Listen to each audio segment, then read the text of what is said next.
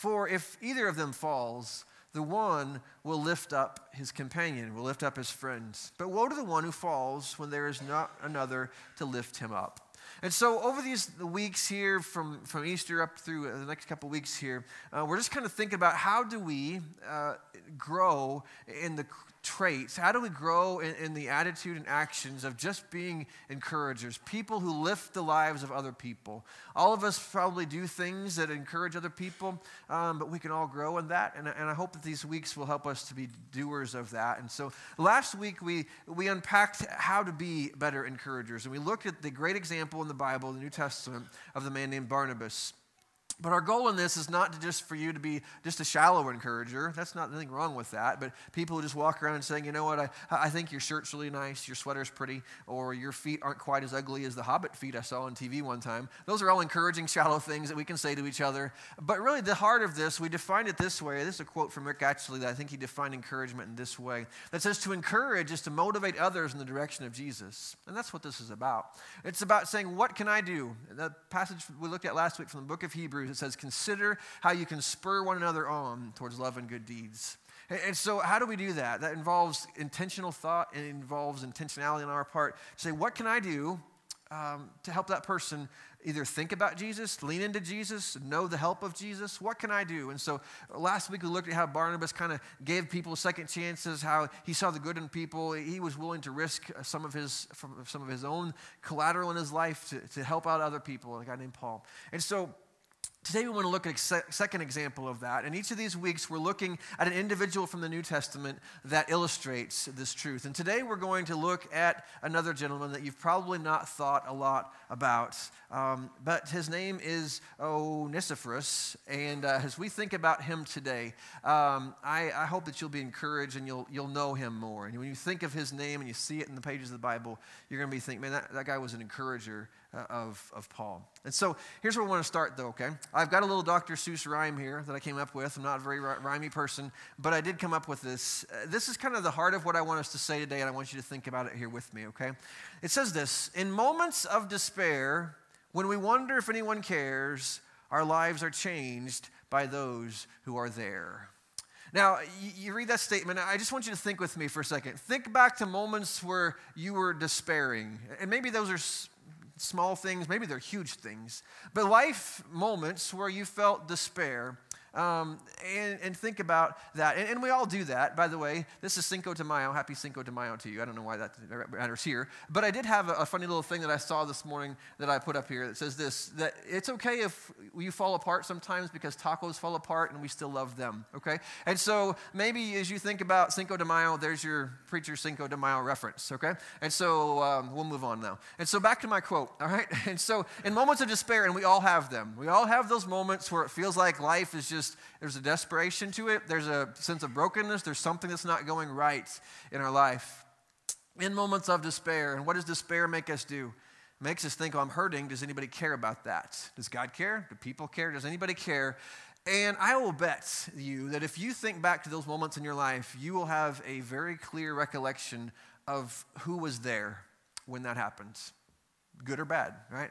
And, and so I, I made a list of my own little things in my life, and I've, my life has been very, very kind. God's been kind and sheltered me from a few things so far. But, um, just thinking back some, some times in my life, just a few weeks ago, um, my daughter got in a car accident, mentioned a few weeks ago, but I will never forget pulling up to that scene and seeing two people that I knew who had stopped, who had helped, and were a part of that. I will never forget those faces because in a moment of despair, I thought, well, man, wh- wh- who's helping my daughter when she's far away from us, and or not far away, but just far enough away that I, I wasn't there and I couldn't do anything about it. But I remember the people that were there in that moment.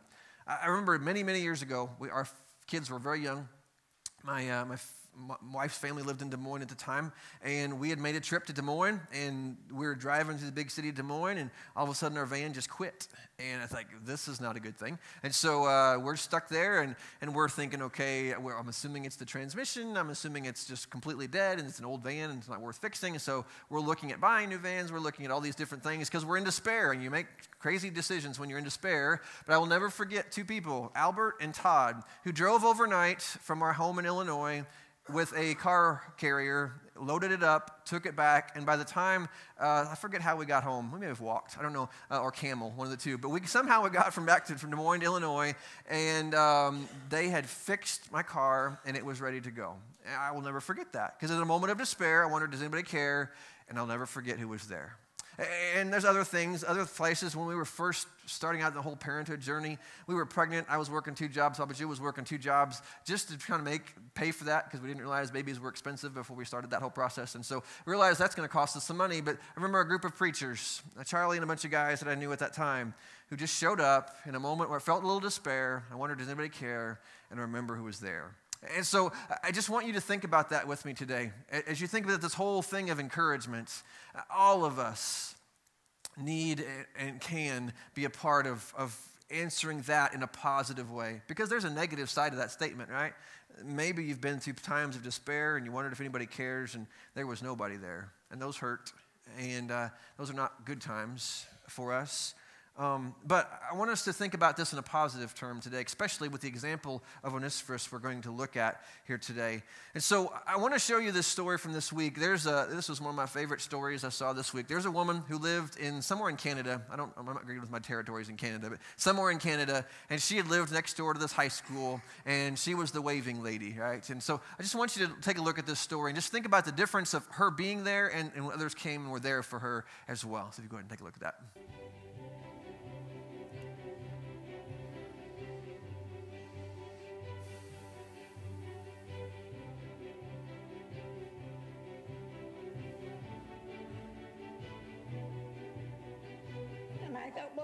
If they're looking in, I'll wave to them.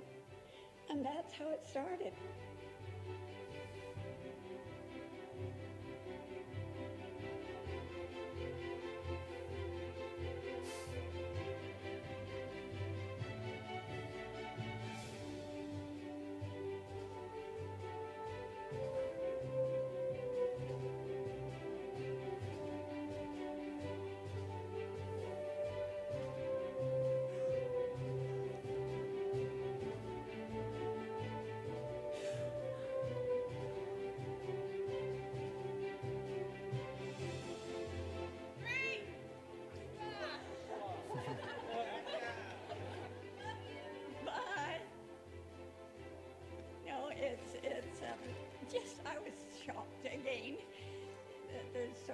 Kids that want to say goodbye to me. And so that illustrates the idea of just the power of, of there. And that's really what we want to think about today. And, and that wasn't just one day of waving, that was years and years and years of building up just presence. And the power of presence, the power of being there, and how that is an encouraging principle that, that when you and I really latch onto that and realize the difference, that I may not be the smartest um, tack in the drawer. I can't even know the phrase. I'm not the smartest guy in the, in the room. I may not know all the answers. I may not know what to do all the time. I may not even know what to say all the time. But just the power of being there is, is a principle that I want you to think about with me here today. And so, no one has ever said in their lifetime, you know what, I've got all the encouragement I need. You don't need to encourage me. That's never going to be a true statement in our life. life is always hard. Life is always bringing back moments of despair to us. And so we have to stop and think about how do we cultivate an at- attitude and an atmosphere of encouragement in our life and around us, and so that the people around us um, are continually nudged in the direction of Jesus. And so we're going to look at a situation from the life of Paul that um, is, is a moment of despair in his life, and it's a very serious one. If you read the story of the Bible, sometimes you find Paul in prison, and his mood is decent. His, his mood is okay. And, and why that is, is that there's really, in, in the New Testament, at least two different times when Paul ends up in prison. The first one is when he writes books like Philippians and other letters that he's in prison at that time. It's not a good place, but it's basically house arrest, is what he's under. He's in house arrest, and, and so people can come and go. People can bring him things. There's no threat. He, he really thinks he's probably going to get out, um, and he does eventually. And so that's the first imprisonment. But there's a second imprisonment that when you read books like Second Timothy, that this is not house arrest. This is stuck in a dungeon, and he knows he's going to die soon. And so those are two very different moods, right? One is, yes, this is inconvenient, but God's using it for all kinds of good things. The other is, I'm about to die. I, have been arrested for preaching the gospel. The, the, Romans think we Christians are traitors and, and they're just trying to eradicate the empire of us. And so Paul is in prison. He's about to be executed by Nero, and it's a very desperate time in his life.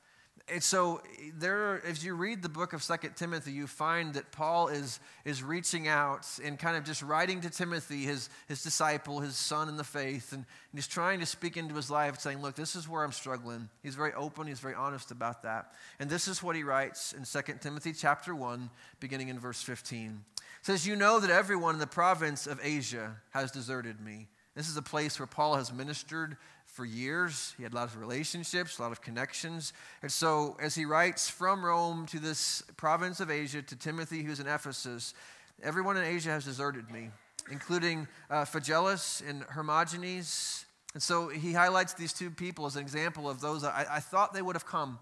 I, I thought they would have risked coming to see me, but they haven't.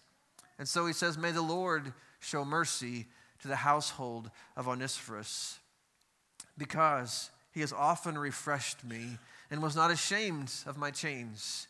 On the contrary, when he was in Rome, he searched hard for me until he found me. May the Lord grant that he will find mercy from the Lord on that day. Uh, you know very well how many, how many ways he has helped me in Ephesus. And so, what did Onesiphorus do for Paul? He refreshed him, he encouraged him, he walked into a place to a desperate time in Paul's life, and whether he brought food, which Paul would have not had food on, the Romans wouldn't have fed him, it was completely dependent upon other people, clothing, medicine, uh, news. Paul would have been desperate to know how the churches are doing, how are, how are people doing that I've invested my life in. But Onesiphorus showed up and he refreshed him, he encouraged him. And you know how he did it? Of all the things Paul says that he did for him, he was just there. He was there. The power and the idea that of everybody who didn't come, my life was changed because he came and he was there. And so, what discouraged Paul really as you read those letters, read the rest of this letter, and he mentions this idea several different places. In chapter 4, he talks about the pain of, of just no one being there at different times when he stood trial before Nero and others. He says this in chapter 4, verse 16 At my first defense, no one came to my support, but everyone deserted me. May it not be held against them. He's not bitter about it, he's just understanding that that hurts. But the Lord stood at my side and, and, gave me strength. And so he understood this whole idea that, that, yes, I'm hurt, this hurt, nobody showed up, but I'm not done with my faith. Jesus didn't abandon me, Jesus is faithful. I'm going to continue to press on. That's what he writes about in earlier chapter 4 when he says, I have fought the good fight, I have finished the race, I have kept the faith. He says, Look, I'm not done with Jesus just because his people maybe hurt me a little bit or disappointed me. I still love Jesus, still going to serve Jesus, still going to die for Jesus soon. But boy, it would have been nice if people would have been there. And so eh, earlier in chapter one, this whole book, he, he reflects in several places about people that are meaningful to him. And when you've gone through moments of despair and you've asked the question, does anybody care? Boy, your heart is, is drawn towards the people that are there for you in those moments. And he does that in chapter one, even as he thinks about Timothy, the man, the young man that he's writing to. He says, I thank God whom I serve as my ancestors with a clear conscience, as night and day. I constantly remember you, Timothy, in my prayers. Recalling your tears, I long to see you so that I may be filled with joy. And so his memories take him to people that encourage him and refresh him and, help him. And then later at the end of the book, in chapter 4, he mentions again greet Priscilla and Aquila, people who were faithful friends. He says, Hey, if they were here in Rome, they would be here with me. And also greet the household of, of Onesiphorus. And so this name keeps coming up a couple, three different times in this letter. And so, what do we learn from Onesiphorus that can help us to be better encouragers of people? And there's four things I just want to highlight here out of his life, his interaction with Paul. And the first is this that Onesiphorus illustrates to us and for us the power and the beauty of simply being there. Again, I don't know anything, we don't know anything else about Onesiphorus. We're not told, he doesn't show up any place else in Scripture really. Uh, but the one thing that you know about him is that he showed up. He was there for Paul in a time when Paul was very, very desperate.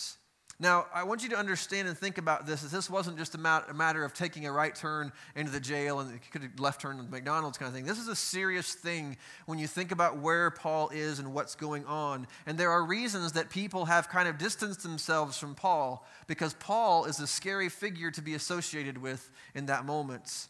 Um, we have several friends that have had missionary, or not, not official missionaries, but people who have been in places like China and other places where they have been um, they're doing other jobs, but they've certainly had an evangelistic effort to them. And uh, even the preacher nearby here, whose kids are, are, in that situation, but, but the Chinese government has really cracked down on that. So, in order to find all the people that are spreading the gospel, they, they interrogate people and threaten people to say, hey, who are your, who are your contacts? Who, who's telling you about this whole Jesus thing? And, and so, many people have had to leave and, and flee places like that because of that. And so, that's the same thing Paul is dealing with. Paul is sitting in a prison cell. The Romans think he is a traitor, they think he is unfaithful to the Roman government, they see him as a threat, and he is going to be eliminated very soon. And so, if you chose to not just go to the jail, there's multiple uh, dungeons, multiple jails in Rome. And for you to go and knock on the door and say, um, I'm here to see Paul. Uh, if you could excuse me, I'd like to talk with him and share with him and bring some stuff to him. That immediately connects you with him. And that puts your life, your life, your well being at risk. You very well could be left there as well. So when Paul commends Onesiphorus for what he's doing, he understands this is not an easy thing. He understands that it's not hard for people. He understands why people are, are ashamed, is the word he uses, of his chains, because there's danger involved. This is hard stuff. This is not an easy thing. And so, but Paul also understands the desperate, the hunger he has in his heart for someone to be there. He knows Jesus is great. He loves Jesus. He's going to die for Jesus. But boy, it would be great for someone to be there with him in that moment. And we can relate to that. We all feel that from different times and in different ways, in our different moments of despair. And so that leads us kind of the second thing I just want you to think about is that, that being there, as Onesiphorus did, is one of those things that we all hunger for. We can relate to Paul, and when he writes what he writes here in this passage, we relate to it. We understand that longing, that hunger um, for someone to be there in our life and we all have the ability to do it. I don't think I made a complete sentence there, did I? Is being there is what we all hunger for, and we all have the ability to do, to do it. Okay, write an it at the end of that sentence, sorry. Um, my English teacher would be ashamed of me. She would distance herself from me right now. And so, uh, but the ability to do it, right? And so this is not one of those things I want us to just have a pity party and remember the time someone wasn't there for us. That's the past, okay? That is what it is. But this is about you and I and, and, being a people who think, hey, to the best of my ability, I want to leverage the power of being there um, for others so that others won't have that burden, won't have that struggle. And, and the beauty of it is, I, I love this story that I heard this week. This, this picture that I want to show you is, is a picture of a lady by the name of Penny Brown and Kevin Stephan, uh, which CBS nicely put on the, on the labels for us there for, uh, for you. Um, and, and, then the reason that those two people are in a picture is that um, Penny is an ER nurse. And, and, there was a night several years ago when she was, um, got her, was free from her shift and her 11 year old son was playing Little League Baseball. And so she went from the hospital to to the Little League game. And in the course of, of the Little League game, there was an accidental bat swing that hit a kid in the chest and it stopped his heart. And so this kid falls to the ground. She, being an ER nurse, was able to use her skills to be able to revive him with her CPR and magic nursing skills and bring him back to life, and, and he was fine. Well, seven, eight years later, she's in a restaurant and, and she is eating her food and she begins to choke and she can't dislodge what's in her throat. And the waiter at that restaurant was Kevin Stephan, and he immediately saw what was going on, came up to her, and used the Heimlich to free and dislodge the food, and she was fine. And, and, and as they were talking in the connections following that incident, they realized that, that the young man that Penny Brown had saved years ago was Kevin Stephan, and then Kevin Stephan turned around and saved her. And that's the picture here that I think the Bible puts before us that, that we all need this. We all need that power of presence to be a reality in our life. We need to give that. Um, because not only is it memorable when you're the person who's thinking in your moments of despair that, hey, this was really nice and great that they were there, but there's also a joy and a connection that's formed in the person who chooses to be there. That in that moment, you remember that for a long, long time because there's not just a, physical presence, but there's an emotional transaction that takes place when you walk into someone else's despair, someone else's worry, someone else's uh, fear, and some of that gets transferred to you, and it begins to make a difference in your life. And so there's this mutuality that I think that not only do I hunger for it, but I have the ability to do this in the lives of other people. And it ought to be both ways. In a, in a healthy environment, it's going both ways. And so we all have the ability to do it, but that leads to the third thing I want you to see that, that being there requires little. Again, you don't have to be a PhD, you don't have to have a degree in counseling to be there for people, but it may cost you much. It may cost you um, even though it requires very little.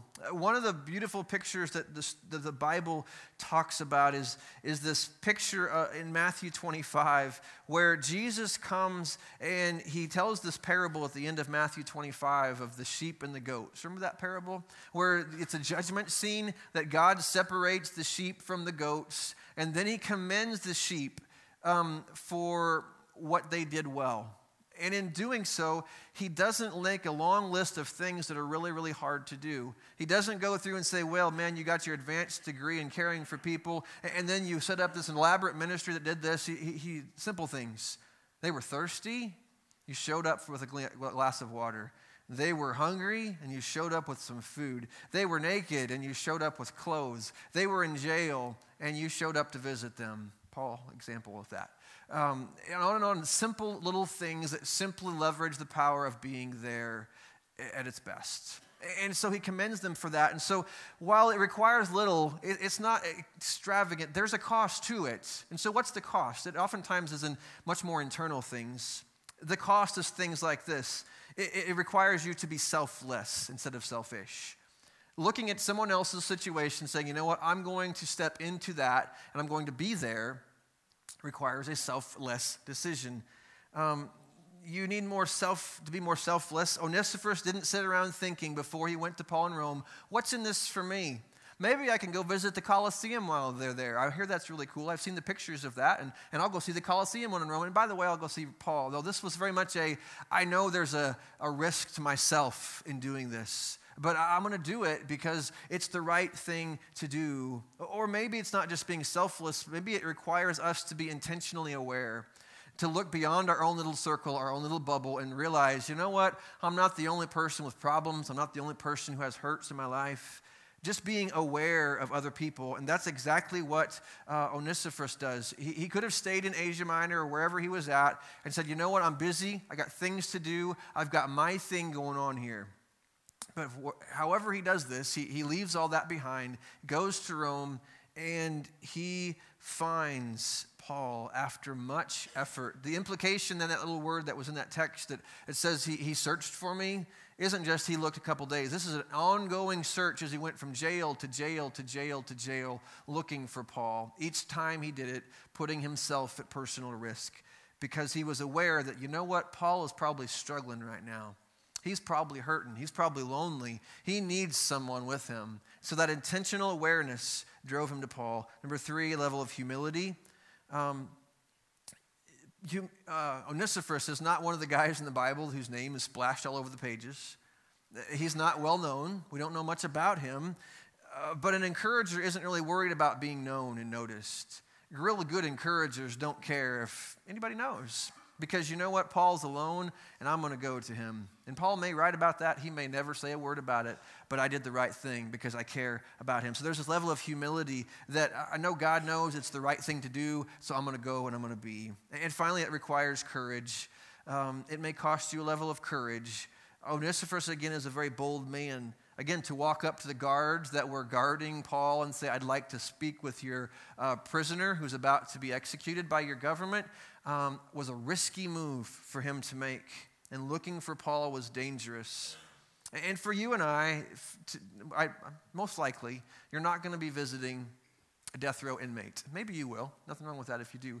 But most of the situations that we deal with are not going to be that extreme, but there's always going to be a cost to it. I'm either going to have to maybe sacrifice time that I would have done something for me to go help somebody else, or maybe there's courage involved that, hey, this person's kind of got, maybe there's been failure, or maybe there's been struggle, or maybe there's hurt, maybe there's fear. And, and I, I can't tell you how many times I've stood before a hospital door or hospital room or outside someone's house, and you know on the other side of the door is a lot of fear because something really bad has just been learned, or there's a lot of pain because of something that happened, and you don't know what to say.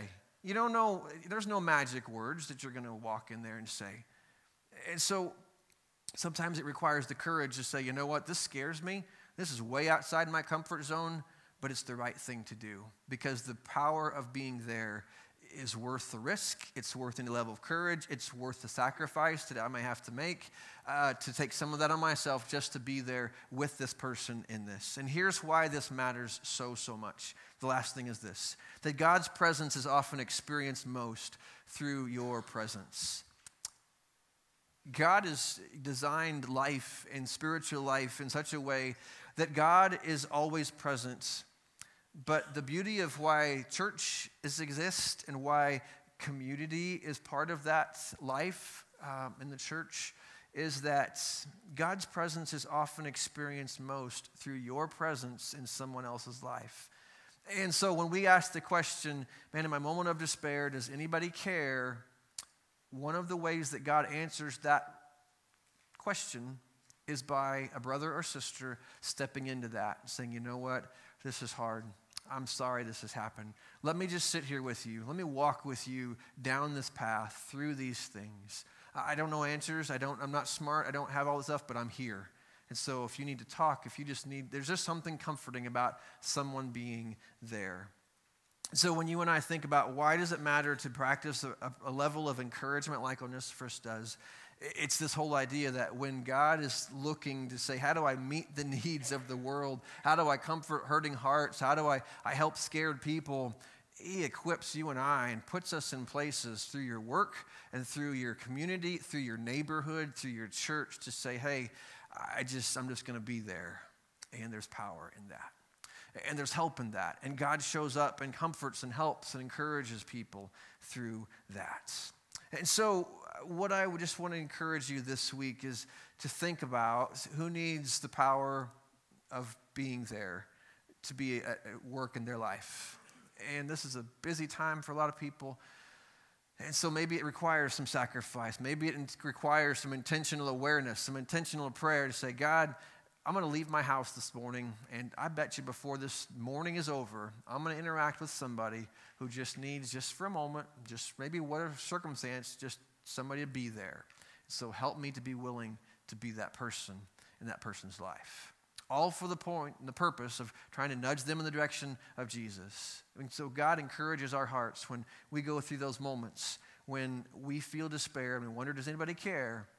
God's answer is like, I sent my people there. Would you pray with me, please?